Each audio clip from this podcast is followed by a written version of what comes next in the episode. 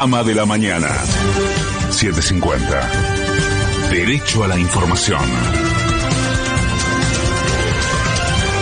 La hora 6, en Buenos Aires la temperatura es de 13 grados 6 décimas, el cielo está despejado, humedad 93%.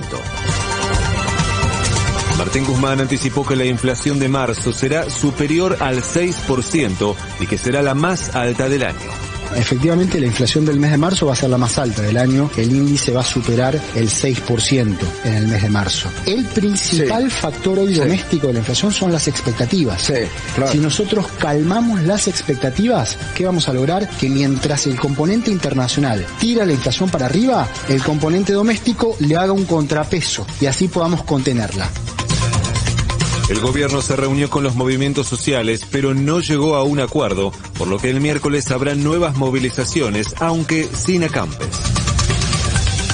La Secretaría de Comercio Interior se reúne hoy con los supermercados mayoristas para reclamarles el cumplimiento del programa de precios cuidados para que los comercios de cercanía puedan a su vez garantizar la canasta de 60 productos. Los transportistas de granos mantienen un paro por tiempo indefinido en reclamo de soluciones al faltante de gasoil. La policía de la ciudad reprimió a un grupo de cineastas que reclamaba la renuncia del presidente del Inca, Luis Puenzo, pero el ministro de Cultura, Tristan Bauer, anticipó que habrá cambios en el organismo. Durante la última jornada se detectaron en el país 1.590 nuevos contagios de coronavirus y se confirmaron 35 muertes más por la enfermedad. Por segunda vez, Mariano Macri evitó declarar contra su hermano Mauricio en el marco de la causa por espionaje ilegal. A partir de julio, Aerolíneas Argentinas retomará los vuelos a Cuba que habían sido eliminados por la gestión de Cambiemos. Patria Grande. Jair Bolsonaro acusó a Lula da Silva de genocida de inocentes por haber defendido públicamente la legalización del aborto. El Consejo de Seguridad de Naciones Unidas tratará la ola de violencia en Colombia y los crímenes contra dirigentes sociales. De afuera.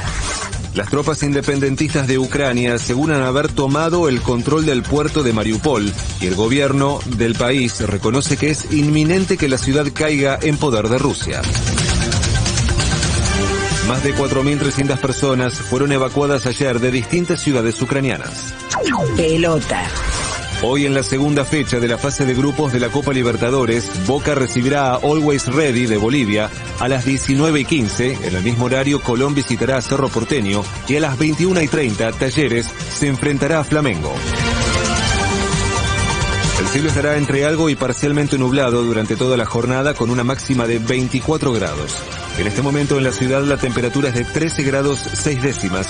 El cielo está despejado, humedad 93%. Federico Martín. Panorama de la mañana. 750. Derecho a la información. 490 días. Pepín Rodríguez Simón. Prófugo. 2278 días. Milagro Sala. Presa política.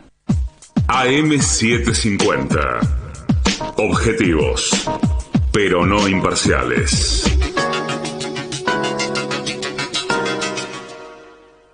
AM750. Objetivos, pero no imparciales.